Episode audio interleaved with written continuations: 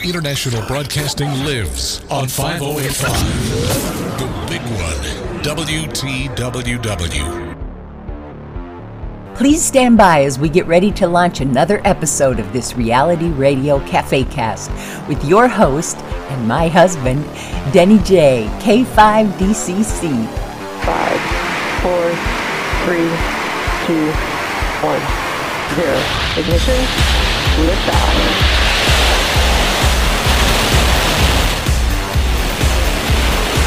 Crocodile's pitching downrange. Now grab your glass and get ready to fill it up with some radio on the rocks. Vehicle's pitching downrange. Alrighty. Good morning. I'm in the car here now in the truck. It's still raining out. You might even hear some of the rain in the background. I'm not using Zello now, so we can unmute mics and just carry on a conversation. Uh, Denny J here in the mobile Digicom Cafe in uh, Mo- Mountain Home, Arkansas at the moment. Just wrapping up our Ham Fest here at the Mountain Home, put on by the Mountain Home Amateur Radio Club.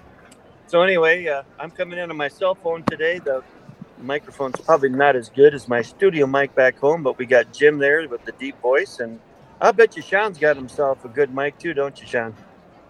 Yeah, that's correct. Uh, I'm actually just using my cell phone at the moment, so I hope it sounds okay. Oh, you sound great. Anyway, welcome to the cafe, Sean. Good to hear you over here. Good morning, Oh. Sean.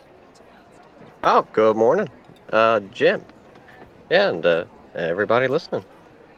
I don't know if you've had a chance to talk to, to Professor Jim, my co-host, uh, but uh, Jim, go ahead and uh, introduce yourself if you haven't already. I, I haven't because I've been uh, cruising the internet for ideas.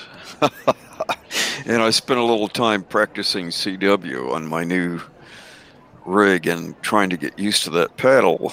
And uh, it's it's a real trick to realize that all you have to do is tap the right paddle and a dash will emerge. You don't have to hold it down. In fact, if you hold it down, you get too many dashes. So I'm trying to figure out how that works. I'm actually making a little bit of progress. So, uh, Sean, I'm a retired uh, professor. I started teaching at the University of Minnesota. I taught photojournalism there and uh, became dean of the IU School of Journalism, Indiana University School of Journalism at Indianapolis. Did that for 28 years and retired about 11 years ago. And uh, am just getting back into ham radio after about a 50 plus year absence. So it's it's like it's brand new to me. It's a lot of fun. So that's more than you ever wanted to know. What about you? What's your story? yeah, well, uh, for I don't know, last ten or twelve years or so, I've been in the uh, auto industry. Um, pretty heavily into that. I used to actually go to the racetracks and stuff and uh, help buddies out with their cars. Uh, I did a little bit of racing with my uh, Thunderbird I used to have. Uh, well, I still have it. It's just uh, it was an '80s model, and believe it or not, I drug that thing out of a lady's yard, got it completely for free. Didn't run, looked terrible. and uh, I kind of built that thing from scratch. So I kind of got my deal in the uh, the auto industry there. And uh, well, after this COVID and everything else has hit, you know, business slowed down, and uh, I said, you know, maybe it's time I'll try something new. So I do still enjoy driving quite a bit, so I end up catching a, uh driving job at a uh, paper shredder business or document shredding business. Uh, we, we go around to all kinds of places lawyers' offices, courthouses, uh, doctor's offices, uh, accounting offices, you, you name it, if it's got confidential information on it. Uh, we, we pick it up.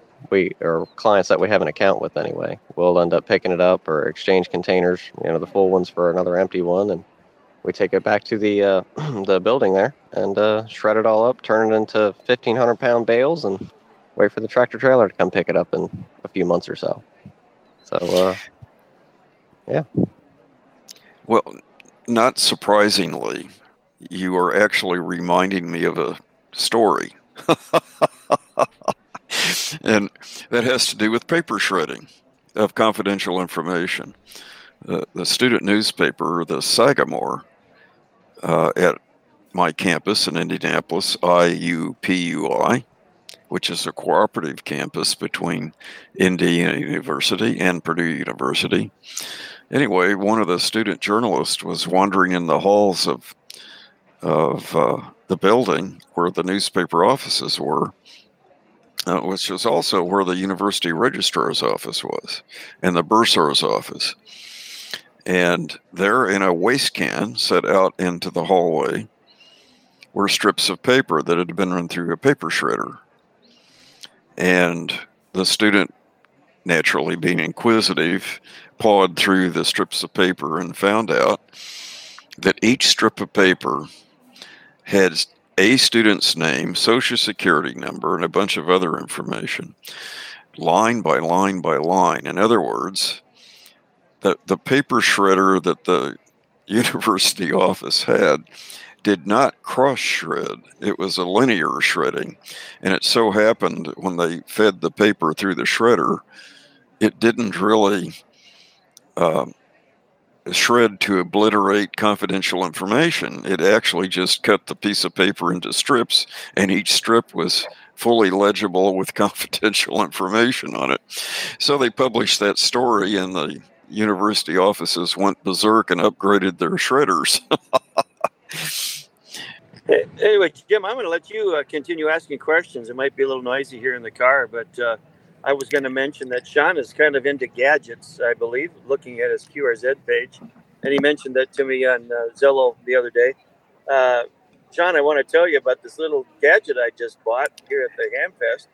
It's a Uniden 800 megahertz Bearcat scanner, the BC350C. Are you familiar with that one? I am familiar with some of their scanners. Uh, uh, as a matter of fact, I have a Uniden Bear Tracker 885. It's a uh, 40 channel AMCB and digital trunking scanner all in one. Oh, wow. Uh, so, yeah, it's funny you mentioned scanners. Yeah, so you're into uh, all that uh, scanners and stuff. Is that kind of what got you interested in ham radio? Uh, yes, some uh, it does have a part to it for sure. Um, yeah, I just happened to kind of come across this radio. Uh, I've always, ever since I've had my driver's license, even that Thunderbird that I was drag racing, it's always had a CB in it. Always, you know, it's just the, it was the the radio of the road, so to speak. And uh, I've always had a CB in it. And uh, I actually, after I parked that car, and I had a, uh, it was an '87 Ford. I ended up driving that thing for quite some time. It had a CB in it, um, but I ended up hitting a deer had to replace the vehicle. Uh, it was it was pretty pretty demolished. So I ended up getting this SUV here, and uh, I noticed that I have a, a, column shifter instead of like the floor shifter, and uh, I knew that I was going to try to to at least at, at that point in time I was going to really try to get into radio and uh, mobile mobile radio. And uh, this this center console just had plenty of space for radios. so uh, I Oh, I said, you know what? I'm going to have a CB like I've had in every other vehicle, but I'd like to add a scanner as well. And uh, fortunately enough for me, um, sells kind of like a little hybrid combo here, and I end up going with that. And um, I did have some other scanners in the past, but our area here, uh, either Delaware, Maryland, or even Eastern Shore, Virginia, have all went to uh, digital. So of course those analog scanners just went quiet. And uh, once I yeah. found this one did digital trunking, uh, it was yeah. a no-brainer. I had to grab it. Yeah, but anyway, I know that uh, you're not only listening on scanners, but you have gotten involved in some of the VoIP technology like Zello. That's where you and I first met over on the on Ray's ZMR uh, channel. So that was kind of cool. But why don't you go ahead and tell your story uh, from beginning to end? How you got interested in ham radio? What was that process like? What What's your call sign now? All the details as if you're trying to encourage some other young people to get into this hobby. And I'm going to mute my mic and sit in the background here as we uh, start to travel. And then I'll let Jim uh, pick up with you with uh, further follow up questions. So go ahead and tell your story. Yeah, okay. Um, man, where to start? uh, you know, I guess it, you could say it's when I kind of moved out to the woods here. Um, I've always had some buddies, you know, in and around the area, different one of the three different states here. You know, whether it was in Delaware or in Maryland, and uh, they're really rural areas. Um, you know, it's either a lot of cornfields or a lot of woods. And um, I end up coming down here into Maryland, and uh, I've got some buddies and friends that we hang out with, and I just noticed that cell reception was really, really poor. And uh, matter of fact, I'm I'm only talking to you on a bar right now, so I'm glad that the audio is working good. Um, but uh, I just kind of challenge myself, uh, especially with with uh, with COVID and everything going on, and uh, I'm not being a conspiracy theorist by any means, but you know the the country as it was uh, over these past couple of years, or even a little bit more so, has been a little unstable, so to speak. So I said, you know, we really need a way to communicate that is not through a cell phone. And being out here in the woods, it really kind of posed some interesting um, tasks for me. You know, some things I had to overcome. And uh, so, just playing with the CB, I kind of, you know, was planning and experimenting with different antennas. You know, um, I I probably did months and months of reading before I was really able to do anything or even know what I was going to purchase. Um, I just did plenty of reading, and uh, I had some questions about, you know, uh, antenna theory and, and a lot of stuff that a, a novice radio operator wouldn't know about. And uh, I kind of figured, or, or, I've kind of found out anyway, that uh, you could ask 20 different CBers the same question, and they'll give you 20 different answers. You could ask 20 different ham operators that same question, and you'll get 20 of the same answer and uh, I really started to pay attention more, and uh, kind of started to get grandfathered into the whole amateur radio uh, side of things. Um, I decided that I wanted to get my license very early last year. Uh, I think it was either late December of uh, 2019 or uh, early January of 2020. I, I said, you know what, I'm gonna I'm gonna bite the bullet. We're gonna get it done. I'm gonna get my ham license. So I started studying, started getting some of the question pools going, and uh, then the, the the COVID thing hit. So every single ham club that I could even think of getting a hold of was closed up. Everybody was quarantining at home. Uh, you know, non-essential people couldn't be on the roads and, and all that good stuff. And uh, I said, wow, look at that. as soon as I want to get my license, uh, everything's closing up. So I almost kind of gave up on the idea.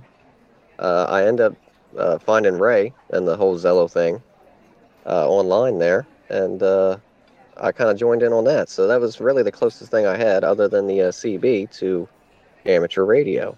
And uh, I learned so much off of Ray and 9KGC and some of the other uh, Elmers there. Um, I, I just said, you know what, we, we got to do this. There's there's no way I can back out now.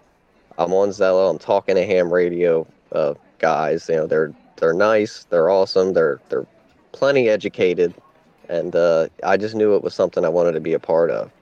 So uh, I ended up meeting a local ham up the road here. He's not too far. Um, I told him about my whole deal and how I wanted to kind of get started in it and start tinkering with things. And uh, he ended up having a two meter ICOM. It's a 2200H. It's, it is a D Star model, though I've never ran D Star on it. Um, but uh, he was like, "Well, this will get you started. Brand new in the box. I paid a hundred bucks for it, and uh, installed it in my truck. And at the time, I had a little mag mount antenna. So when I was riding through certain areas, I would just listen. And uh, just some of the guys on there were just having such a ball. And, uh, you know, they were talking and chatting with each other. Uh, every day when I was going to work, I would just listen to these guys conversate. And it just, I knew I had to be a part of it. So I just kept it on going, kept, kept working further towards a, uh, a goal. Um, that the guy that actually gave me, or I bought this radio from, he got me in touch with a, uh, uh, older ham out here, and uh, he does testing. So yeah, of course, this took a couple of months. We finally got a hold of him, and uh, when everybody had free time, and he had sent me some text messages and said, "Hey, you know, I heard you're trying to get into the hobby, and uh, by all means, please stop by when you can. You know, we'll get you tested. Don't worry about it." And uh, I was said, "Awesome." So I started doing some some pretty hard studying here and there.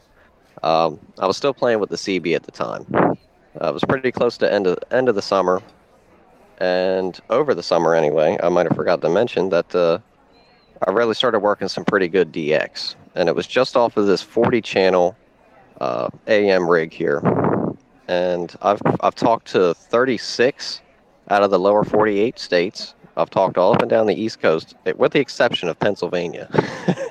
I don't know. I don't know what is going on with Pennsylvania.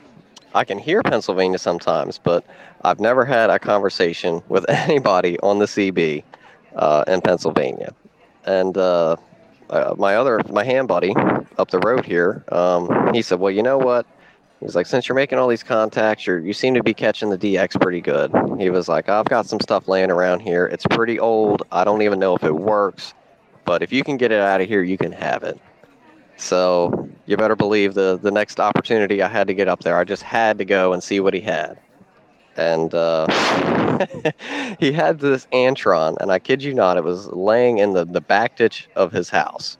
It's completely waterlogged uh, everything else. And uh, he pulls this thing out, and the, the fiberglass is, you know, as fiberglass does over time, kind of frays a little bit here and there. And it just, it really did not look like anything at all. And uh, so after we drained the water out of it and let it sit there for a while, um, I said, you know what? I'll take it home. I'll check it out. We'll just see what we can do with it. Nonetheless, if anything, it's just something to play with. So what Um, what was that rig again that you were you were uh, that was waterlogged? What was it? Oh, it's a Antron 99. I'm not familiar with that. What is it? High frequency or UHF or what is it? Oh, it's uh yeah, uh, high frequency. It's for a 10 and 11 meter, and uh, I guess you could use it for 12. Okay. Um, it's a, it's a half wave, uh, end fed vertical antenna.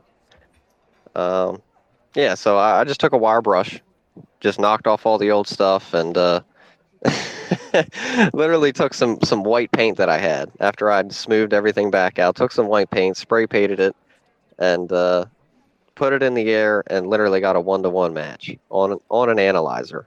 Couldn't believe it. So I hooked it up, hooked some coax to it, hooked it to my radio, tested it out, and all of a sudden I was talking, you know, ground wave just about 40 miles away. People were hearing me, said I was loud and clear. It's great. So I end up making a uh, kind of like a Rigby kind of a mass system here. Um, it kind of posed me with a unique challenge because uh, the house that we're I'm renting from, uh, they didn't want any antenna fixtures onto the house. You know, it's it's not mine. I don't own it. So you know, if a windstorm came, something broke, it would come and land. They didn't want something going through a window or damaging anything on the house. So it posed me with another challenge. How am I going to get this antenna in the air? And if I can't have a radio room in the house to, to work a base station, how do I get those base station like contacts?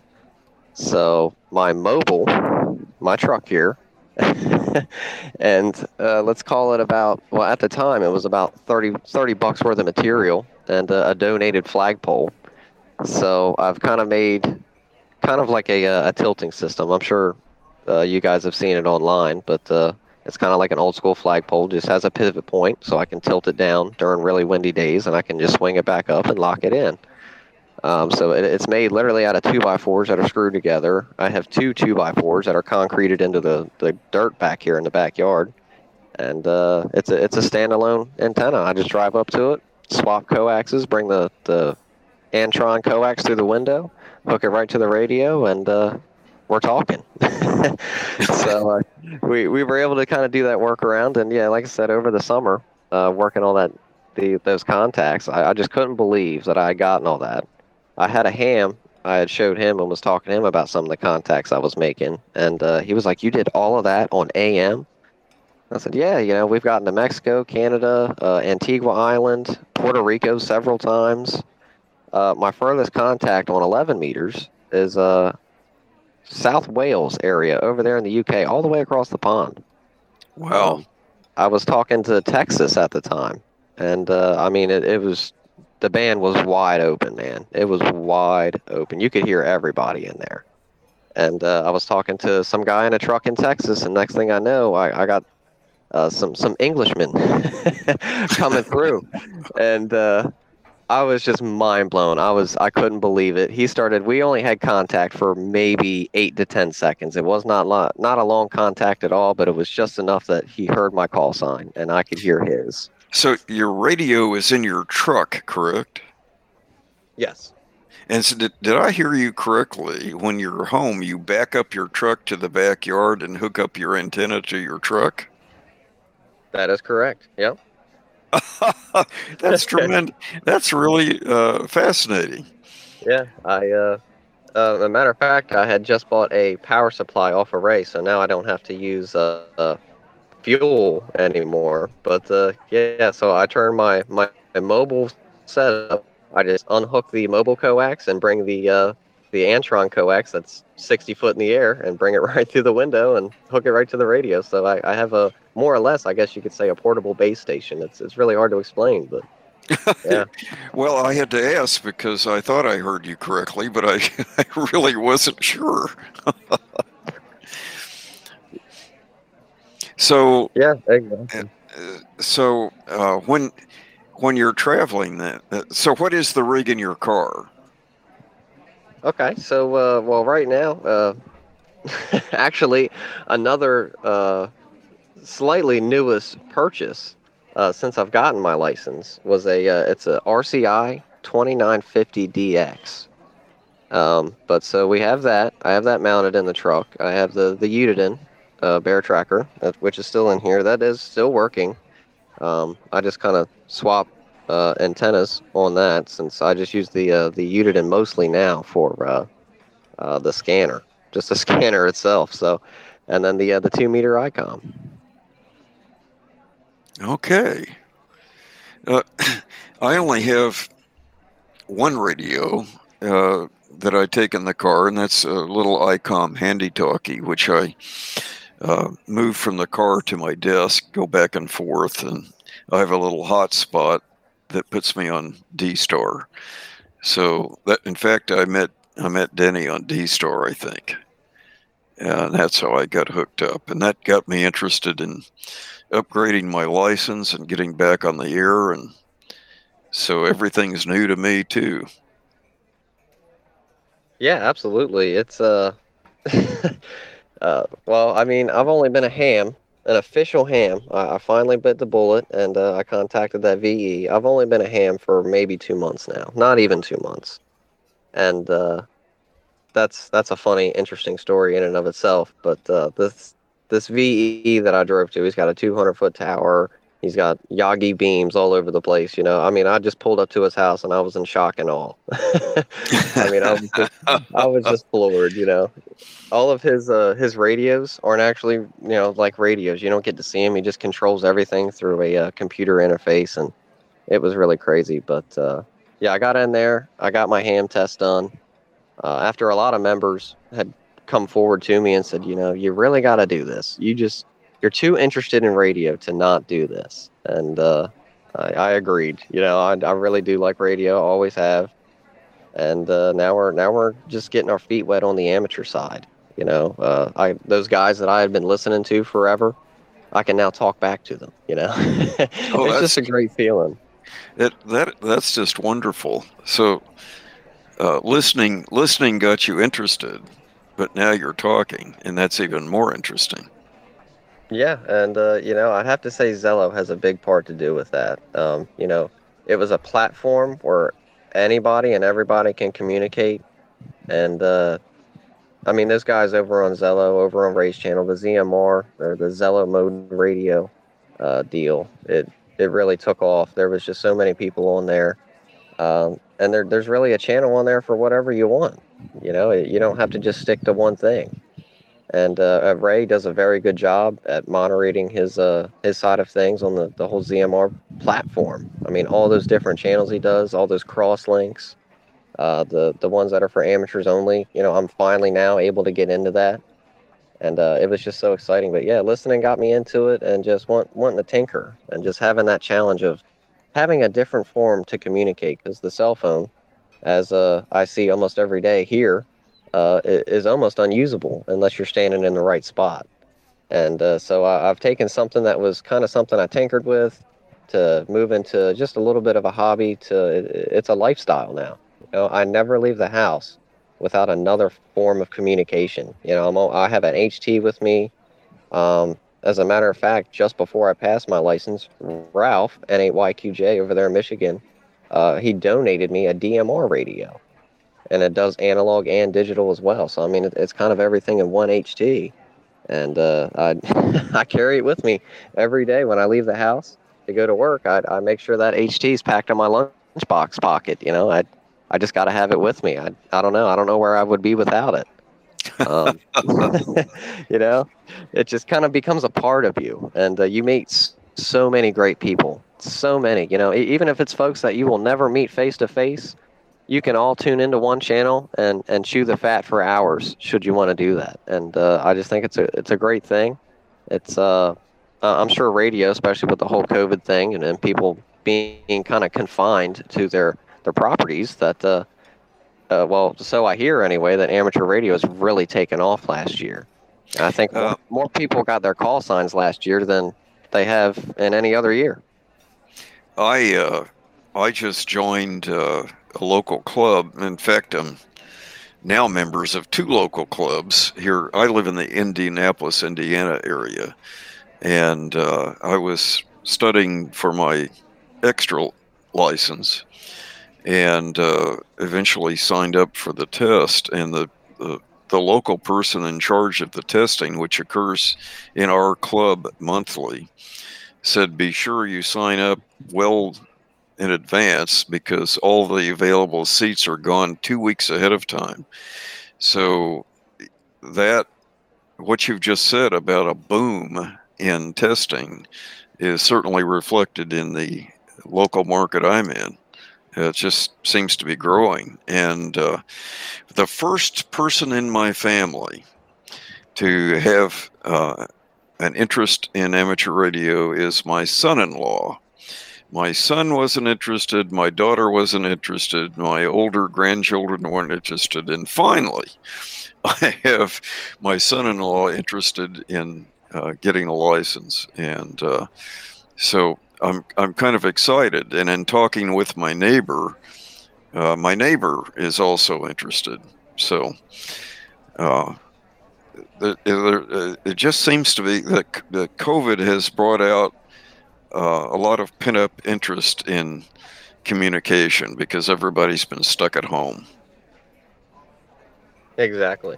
Exactly. And uh, yeah, I mean, even even for me, you know, I was stuck. I was stuck home for.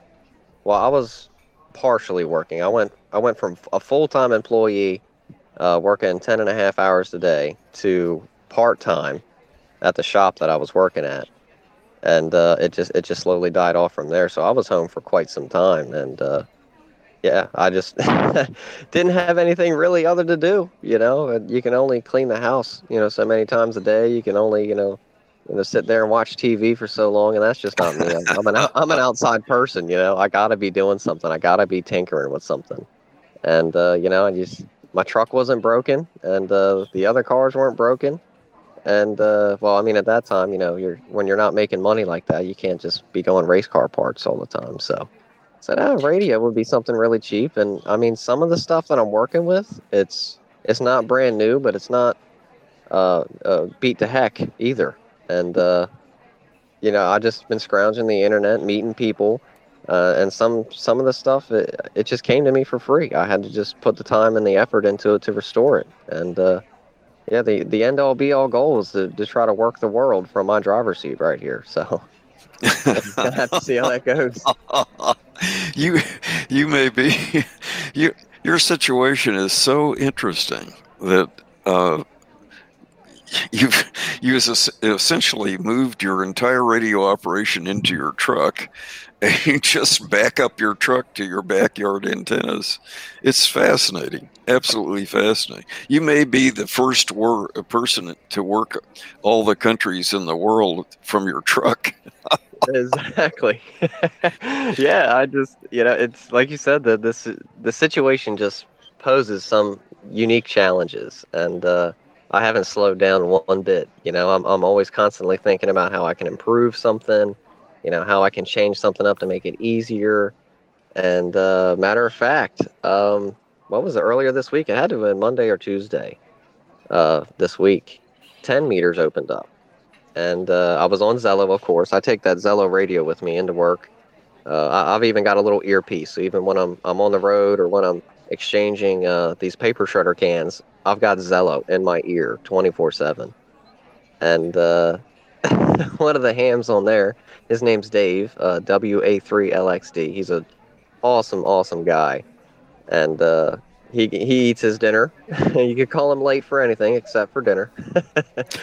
and uh, uh, and he he happened to turn on his uh, his HF set, and uh, all I hear is you know KC3RLN, are you in there? KC3RLN, are you in there? Like yeah, Dave, go ahead, I'm right here. And he said, man, I don't know what time you get out of work, but I hope it's soon. Ten meters is wide open and, uh, so I said, "Yep, I'm coming out of this building in less than ten minutes. I will be in my truck." And sure enough, I got fired up in the truck. Um, I have a ball mount on the passenger rear quarter. There, it's a 102 whip with a six-inch spring. Uh, SWR is actually lower on 10 meters than what I was originally using it for in 11. But uh, I fired up this 2950 got rolling down the road, and I said, you know, I'm, I'm hearing some stuff here. But I said, you know, give me a little bit. Let me get rolling down the highway. Let me get away from town. I'll have a lot less interference to deal with. So sure enough, we did. I got rolling down the road, and I mean, the entire world was was on 10 meters that day. Oh uh, wow! I actually, I actually made contact with this gentleman. He's all the way in Florida. Uh, he could hear me the entire time I was talking. I mean, it, it was like like me and you right now. You know, just communicating. And uh, so after I I had got my fill of making uh, contact with him on a 10 meter radio. Uh, he said, "Why don't you go chase you some DX? Go go see what you can do." So I ended up making some pretty uh, incredible uh, contacts, just rolling down the road. Uh, you know, I talked to what it seemed like the entire state of Florida, uh, Tennessee, Georgia, Alabama. I got a special event station, five WL, the Louisiana Purchase that happened to be working that day. Uh, got them at a five nine full quieting, rolling down the road. And, wow. Uh, yeah, I mean, it, it, was just it was amazing. I was like a kid in a candy store. And uh, after the sun had literally went down, it was probably eight o'clock here. Sun disappeared, went down past the trees, and uh, all of a sudden the band closed up. And I was like, well, I made some pretty good contacts today. So I was not mad at it at all. And uh, that was my first uh, amateur radio uh, experience actually working a pileup. I, I even went to an empty frequency called DX or uh, CQ, sorry, and uh, I mean it was just a pileup after pileup were coming back to me, and I just ended wow. up racking up all kinds of contacts. Wow. Well, I've I've become. Uh, have you explored satellite communication yet? I have heard so much about it, and I am very interested in getting into it. Um, I do have some uh, two meter stuff. I know that uh, there's actually a couple members on Zello that work two meter satellite, and uh, they've been kind of slowly building up their uh, their their tool shed there, and then getting stuff that they need. You know, um, I guess the handheld Yagis, I guess, would be a, a common thing to use, so you can point it up into the sky at satellite and, and work them that way. But uh, I have not myself uh, ventured into that yet, but I do plan to. Well, uh, so do I. Uh, I've, I've watched some YouTube videos on it, and it looks fascinating. I, I'm an old guy, and I wonder if my brain can process information as fast as it's, as it's necessary to do that, because the uh, there seems to be a lot of uh, hand-eye brain coordination in satellite communication. Everything happens so quickly. Oh yeah, it does. Matter of fact, I was telling uh, my VE, um, I went to his house last weekend. Um, we've actually become pretty good, pretty cl- uh, close friends. Um, but you know, he's a he's a little bit of an older gentleman, and he's got an attic full of stuff. He runs a broadcast engineering business. He takes care of FM and AM radio stations around the area, and uh, so I mean his his uh, pole building that he runs this business out of it's just absolutely crammed with materials and tools and things like that. And uh, I mean, it's pretty pretty organized, but he did have some stuff that he wanted to take up. So I had helped him, you know, just move some stuff up to the attic area. And uh, he had given me a, oh, I think it's a, oh, my mind's slipping now. I think it's an M2, but it's a cube, uh, a stacked cube, uh, two meter antenna vertical. So I'm gonna try to do some stuff with that, and uh, I just got to get some piece parts. Matter of fact, after the interview today, I'm gonna run up to the uh, the radio shop here and see if we can't spend a couple dollars in there getting some stuff. But uh, yeah, with two meter, um, it, it's a lot more to it than I actually thought there was. You know, uh, just listening to these guys, you know, just working the regular analog repeaters. Um, you know, you can get into sideband and, and satellites and everything else, and I was just completely mind blown. I didn't even know that that existed. Yeah, I'm I'm with you. Uh, this, uh, you know, after being off the air for 50 years or so, it's it's just a new world. You know, nothing that I learned as a teenager is the same anymore. Of course, it, that would apply to almost anything, but uh, I'm 76 now, and I got my license when I was probably 15 or 16, and uh, everything was vacuum tube, and you you built practically everything, or or used relatively inexpensive Heathkit things that you could put together. Uh, Heathkit was a company in Michigan that made ham radio kits, and they were very popular because they were relatively inexpensive, and the, their instruction manuals were uh, among the best ever. So it was pretty easy to put their stuff together.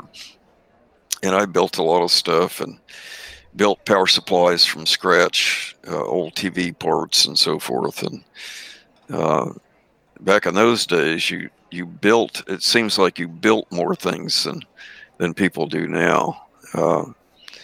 But uh, I just got this ICOM 7300 and uh, finally got enough courage to turn the power on last night.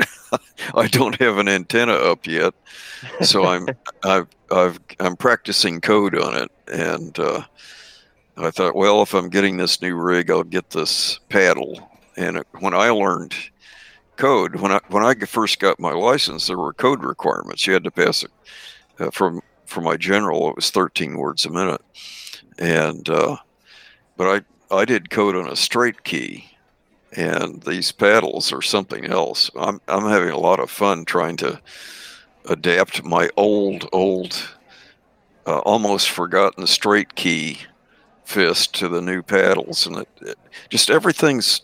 It's like you're just beginning in the in the hobby, and so am I. Even though I've had a license since since I was 16 years old, just been off the air for a long time. So Tell me about your. Uh, did I remember that you were into uh, racing cars, or what? What was that? I've kind of forgotten already. yeah, I. Uh, oh man, uh, I've always tinkered with something. You know, it, it whether it was an electronic device or an automobile, I've always tinkered with something. And uh, yeah, I was. Well, I kind of have to to kind of give most of the credit to my brother-in-law. He was always kind of into like watching the NRA or yeah, the racing leagues and stuff like that. And um, he he took me to the drag strip. We have a local drag strip. I don't know, probably 15 miles up the road from us here. And uh, during the summers and the weekends and stuff, everybody brings their little project cars out and uh, races. So it only took a couple of uh, days at the drag strip for me to see, you know, yeah, this is fun. We got to get into this and uh, unfortunately, I never took it as far as I wanted to. Uh, just you know, life itself just kind of caught up with me, and just getting busy and just becoming an adult. You know, kind of slowed up some things, and you know, you you have other priorities that you have to take care of. But uh, we did do some drag racing for sure, and uh, I got that Thunderbird. It was a '88 uh, Thunderbird Turbo Coupe. I don't know if you remember those, but uh, instead of having the big honking V8, which there's I absolutely love V8s. Uh, what made that car kind of special was it was it was a four cylinder turbocharged car, but it made power. It actually made a little bit more power than the V8 that they sold at the time, and uh, it was just a first car for me. You know, I just wanted to to have something to kind of poke around. But you know, what what young kid doesn't want to have a little bit of a hot rod? You know, so I decided to keep it. and uh, you know, for for full disclosures, I can't say that we ever did any uh, crazy street racing, but uh, let's just say that we ran down some cars that I didn't think it'd be possible to run down and, and peel the paint off of. And uh, after after that, I said, yeah, you know what, the, you know, we this is something to get into. You know, just seeing the shock and all, and then you know when you pull over to the gas station and the and that guy in that Camaro pulls up next to you, and he's like, man. That thing's got to have something crazy in it. What do you got? And you just look over at him and go, "It's just a little four banger. It's only two point three liters." What? You know, you just see their jaw dropping. and they don't believe you. You know, you got to pop the hood so they can see that there's only four spark plugs sitting there. And, uh, you know, like, yeah, so it, it, it got pretty fun. And uh, we end up going down to the drag strip. Um, and it, it helped a lot because parts for that car were incredibly cheap. And uh, Ford, they, they made so many different uh, variants of uh, that engine and, and put that, that engine in different vehicles. So you could literally trip, fall, and stumble and just come across parts and upgrades for that car for, I mean, dirt cheap money.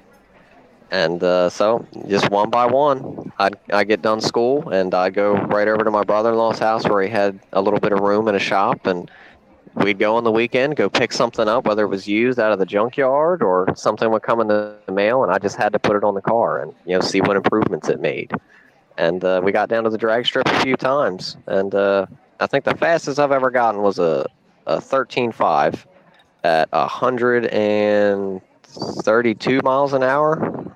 I don't know. My brain might be uh, might be might be off just a little bit, but we got her pretty quick. It was uh, Wow. especially for a car at the time. It, it was a pretty quick car. So My my dad was a pretty frugal man. He he was a young man during the first depression, and uh, of course, the rest of his life he was very frugal. He would, if he if some wood structure blew down in the wind, he'd knock the nails out with a hammer and pound them straight and save them because those nails could be reused someday and he only bought one new car in his entire life.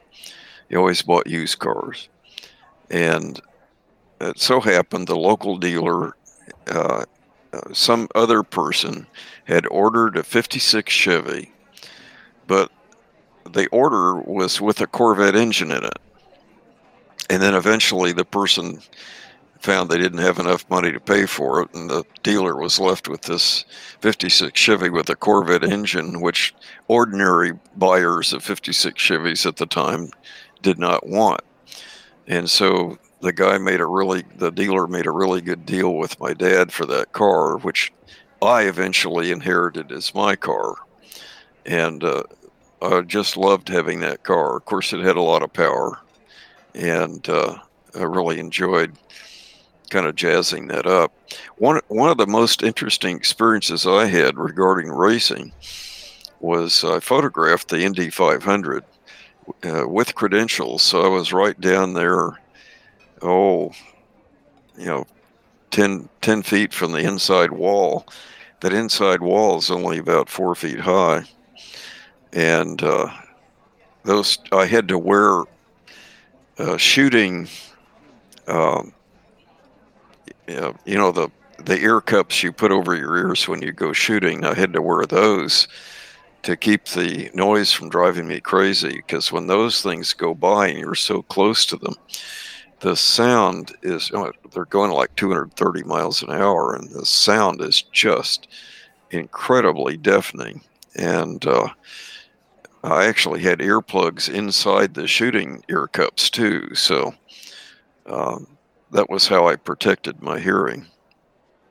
But it racing's fun, isn't it? It's just I've been to motorcycle races and uh, been to the Indy 500, and uh, it takes a special kind of crazy to get into a vehicle and put your foot on the floor.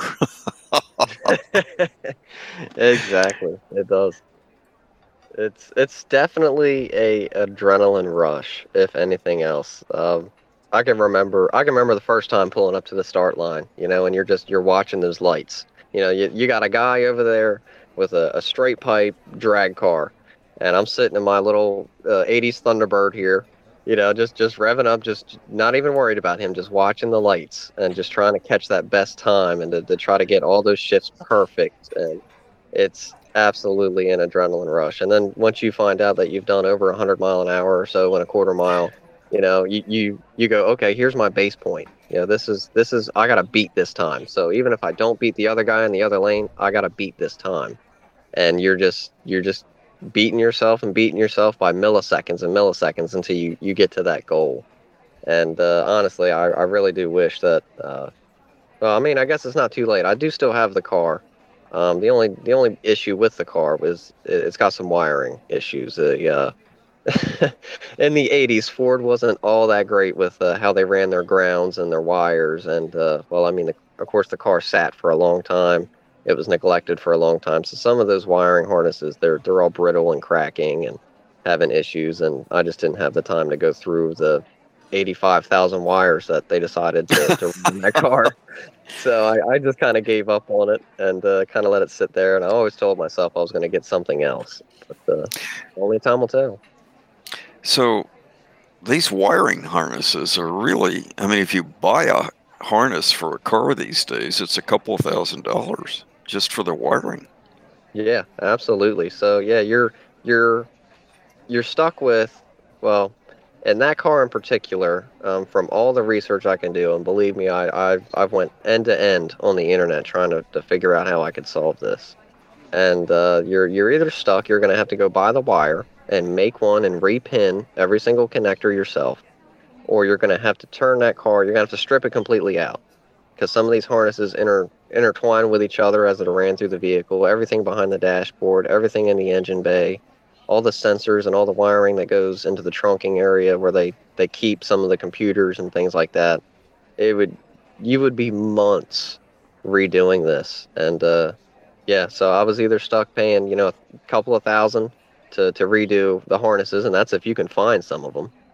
So I'd, I'd in the end, I'd have to make some of them anyway to, to redo it, or uh, you just pull the drivetrain out of it and go with something bare bones and try to do it that way. So it's it's been pretty interesting trying to figure it out how I'm, how I'm going to do it. But the car has sat for some time now, and uh, I mean it still runs every every once in a while. I still go over there and I'll I'll start it up and uh, you know do something but you know the gauge cluster or something some ground will touch something that it's not supposed to somewhere and the gauges will act funny. The motor will kind of run a little rough because it's fuel injection and uh, you know that's all computerized. So the wiring going from the computer to the engine and, and the hub of the car it's it's just acting funny but it's it does still run.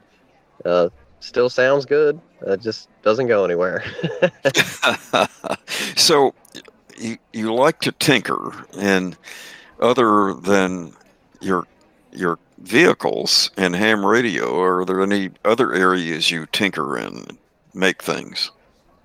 You know, I've uh, I've thought about it. Never had the tools or anything. Uh, I did take a shop class when I was in high school, so I thought woodworking would be pretty cool. Uh, I've I haven't done any kind of woodwork in years, but uh, I'm going to try to combine ham radio and woodworking here uh, as soon as the price goes back down. Because every time I walk into a uh, hardware store or a Lowe's or something, uh, you know, the, the price of wood has just skyrocketed. But I'm going to try, given my situation here with uh, the vehicle being a, a, base station, more or less, on wheels, I'm going to try to get the power supply that I bought from Ray, this 2950. Um, I have, well, I, I will be having, it's a dual band uh, Kenwood two meter radio so I'm going to make kind of like a base station in a box type of deal. And uh, we're going to add fans and everything, keep the airflow moving, and uh, it's all going to run off the power supply. And uh, so all I have to do is just back up to that antenna, bring that box out, run out an extension cord from the uh, the pole shed in the backyard, and uh, we'll be we'll be DXing. I won't have to burn fuel to do it. Won't have to worry about draining my car battery or needing an alternator, and uh, we'll try to do it that way. You're you're kind of reminding me of I'm a, a old time scouter. Uh, was a Boy Scout as a youth and continued to serve as an adult. And there's a a, a thing that people generally build themselves out of plywood, and it's it's a portable kitchen that you can t- put in the back of your SUV or whatever, and you get to a campsite and some of them have wheels on them because they they wind up being pretty heavy because you've got uh, dishwashing materials and cooking materials and everything in this uh, uh, plywood box on legs, and you op- you lower down the front of it, and you've got a place to work and chop up your onions and potatoes and whatnot, and uh, you're sort of describing the ham radio version of a portable kitchen.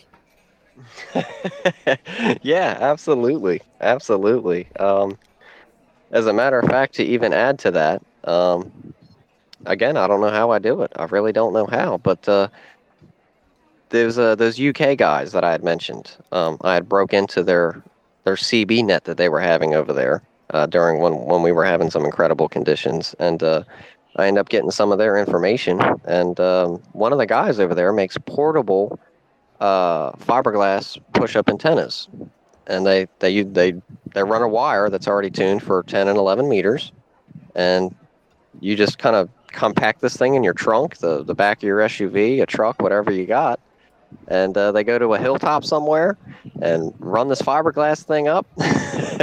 they run their wire antenna up right on top of it, and they're talking all over the place. And matter of fact, when that guy was talking to me, that's what he was using. So now he's going after we've had a little back and forth for a while. Um, he's in the process of making one of these fiberglass things now, and he said, "You know what? I don't care what you say." Uh, after he had heard my story and, and what I'm doing now, he said, "You know what? It'd be really fun if you could go over there by the marina or the, the body of water that you're there there by and uh, see if you can use one of these fiberglass things and talk to us free of charge. I'm sending it to you. I don't care what you say." And I was just blown away. I said, "Man, you know, let me buy it from you. Let me do something." And he was like, "Nope, nope, I'm not taking any money." And I was like, "Look, that thing's coming all the way from the UK. At least let me pay for the ride."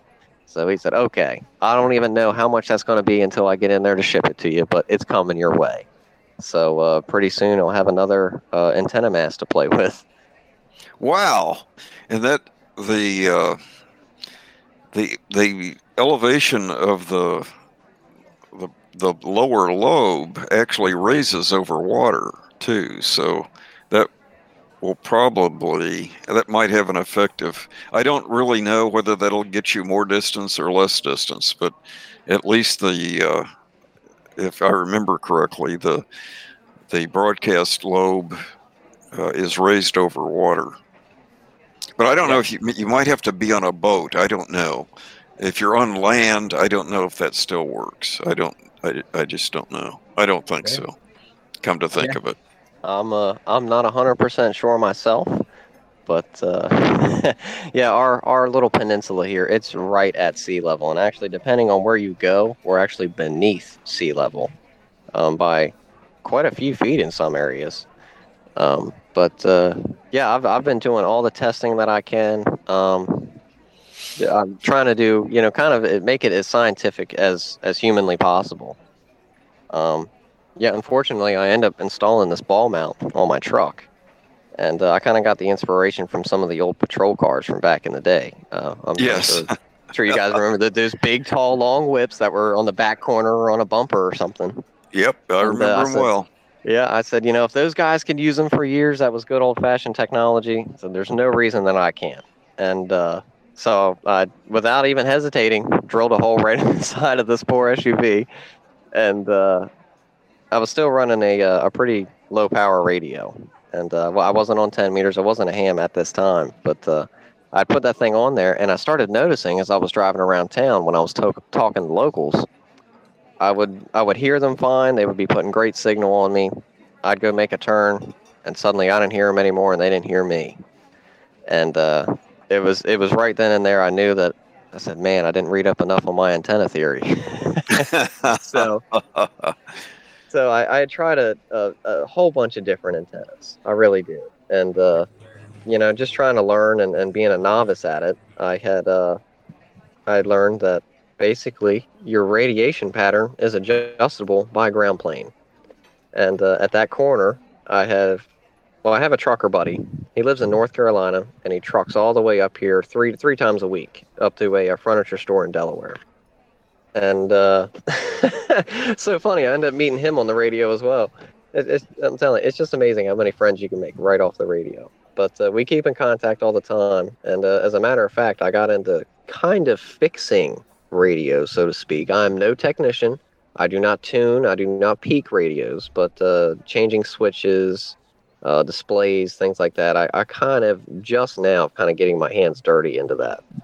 Um, but either way, uh, I, his power switch on one of his Stryker CBs went out, so I replaced it for him. And uh, when I got it back in the truck, it, it had just struck me. I said, "Hey, you know, do you think you're going to be here for a little bit?" He said, "Yeah," because he wasn't too far from my house. I said, "Okay." So let me run an experiment. Point your truck straight straight over to where I'm going to be at. And uh, I had have some room out here in the backyard of my house. So I said, I'm going to drive a couple miles down the road. I'm going to get to the house. I'm going to get in the backyard. I want you to tell me where you can hear me and where you can't hear me. And I want you to give me signal reports either through a text message or over the air. You know, if I can't hear you, just just send it through me to text. I'm going to measure this thing out. And it's probably going to be more accurate than any field strength meter that you can really put to it. And he said, okay, sounds good. So I got to the backyard and through a GPS, I'm as close as I could get. I'm looking at Google Maps, and you know how it's got that little arrow that, that'll tell you which way you're pointing. Yeah. I had him, uh, we, we started off looking straight at each other. And uh, there are some buildings and a little bit of trees in between us, but it, it was it was close enough that I was able to get some kind of measurement. So we started off pointing at each other. I would talk to him and hold hold the microphone, get that dead key, a little modulation going through. He would give me, you know, oh, you're you I got six S units on you.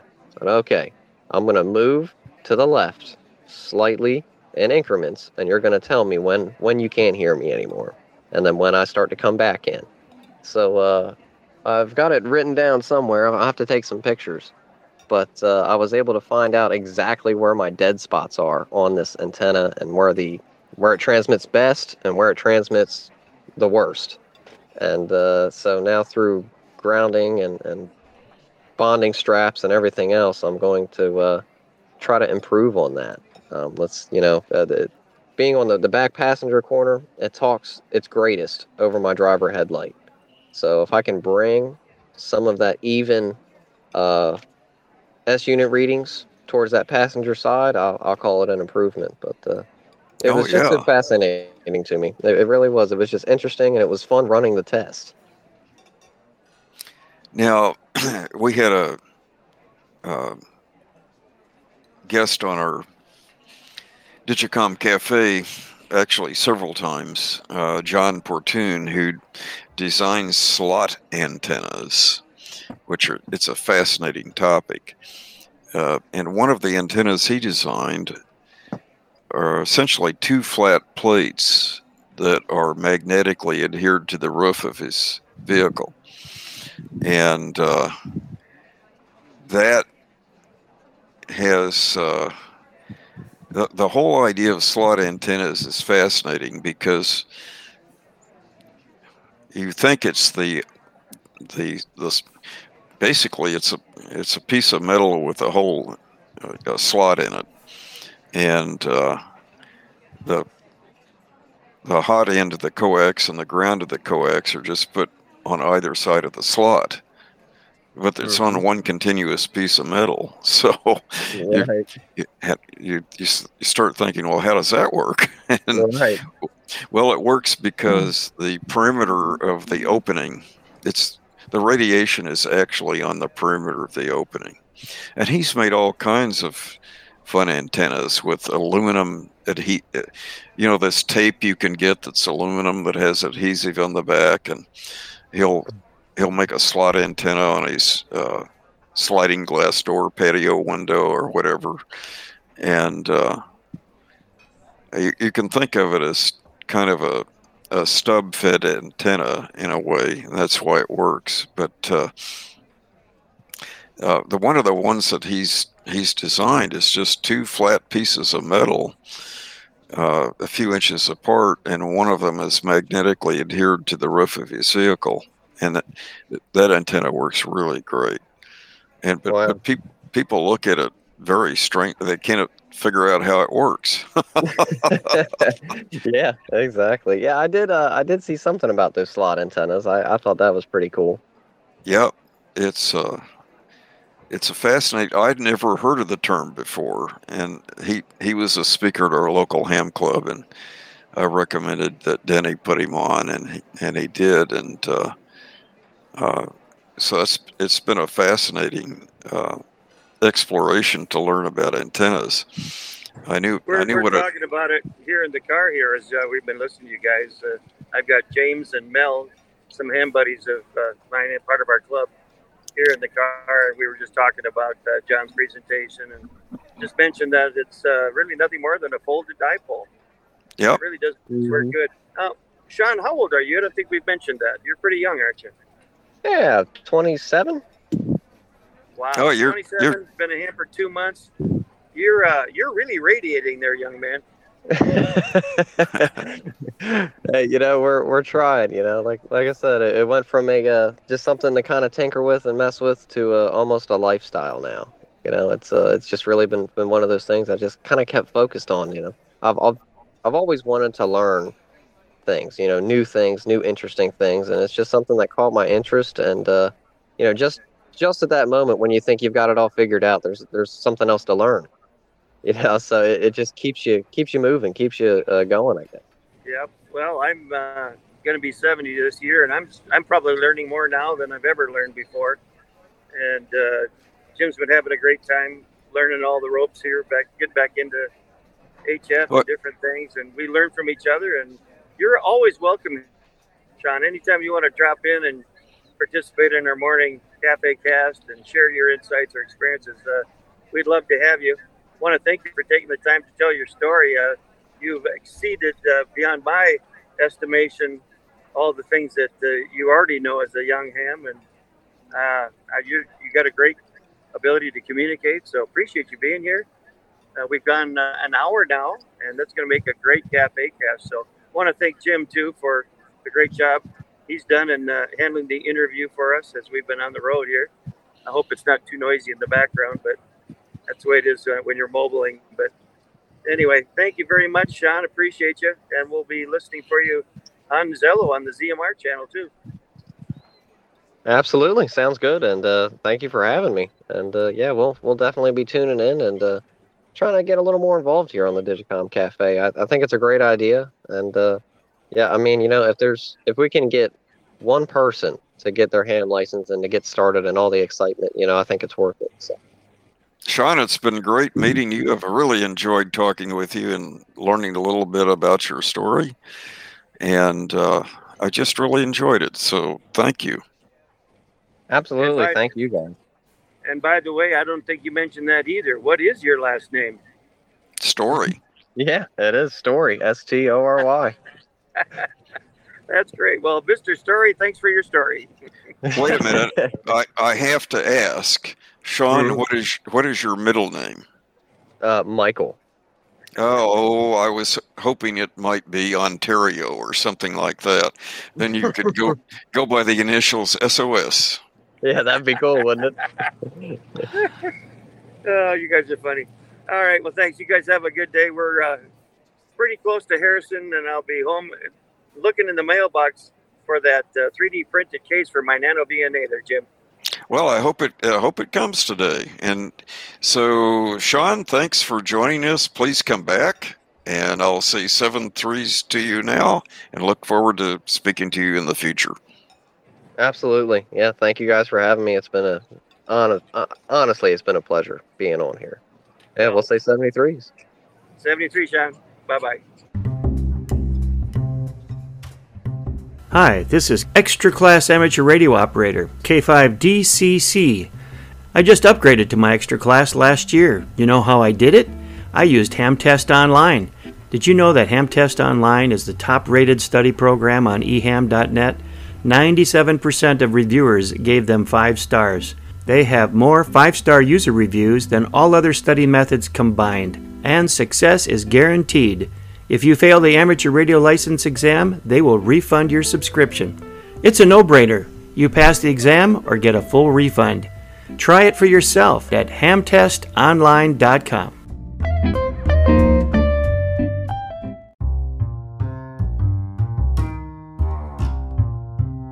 Hello, cafeers. Denny J here. in the beautiful Ozarks of northwest Arkansas, out in the country, 25 miles from any large city. Out here in the country, we struggle to get good internet. Maybe you have the same problem. If you live in a rural area, you don't have many options. It's either satellite or DSL or cellular. And believe me, we've tried them all. Just recently, I was more than happy to pay the penalty to get out of our satellite service. Latency was horrible, and for amateur radio communications, the delays were up to five seconds, and uh, you probably experienced what that's like. Our DSL service was also very unreliable. We rarely got the speeds that we were promised, and it kept dropping out. But now I think I found a service that we're going to love. It's called Visible.com. It's a company that's owned by Verizon and kind of a pared back service, but works beautifully for my situation here out in the country on 15 acres. Visible.com offers only one plan it's unlimited everything unlimited calls, text, and internet at slightly slower speeds than their top drawer plan at Verizon. But it does use the Verizon network. Go to visible.com and use my referral code 3 November 37 November Tango. Also to get your $40 a month bill reduced to 25, you need to be part of a party pay group. You can join me in our Digicom Cafe party. You will find the link to these things down in the show notes here, along with links to our Digicom Cafe community portal, which is a Facebook alternative, also our Telegram community where we have text and voice chat, and also our live cafe cast here in the Digicom Cafe. So get your line at visible.com. And again, use my referral code and join our party to get that bill down to $25 a month. Thank you for listening to this Radio on the Rocks Cafe cast. We invite you to join our Mighty Networks amateur radio community at members.digicomcafe.com.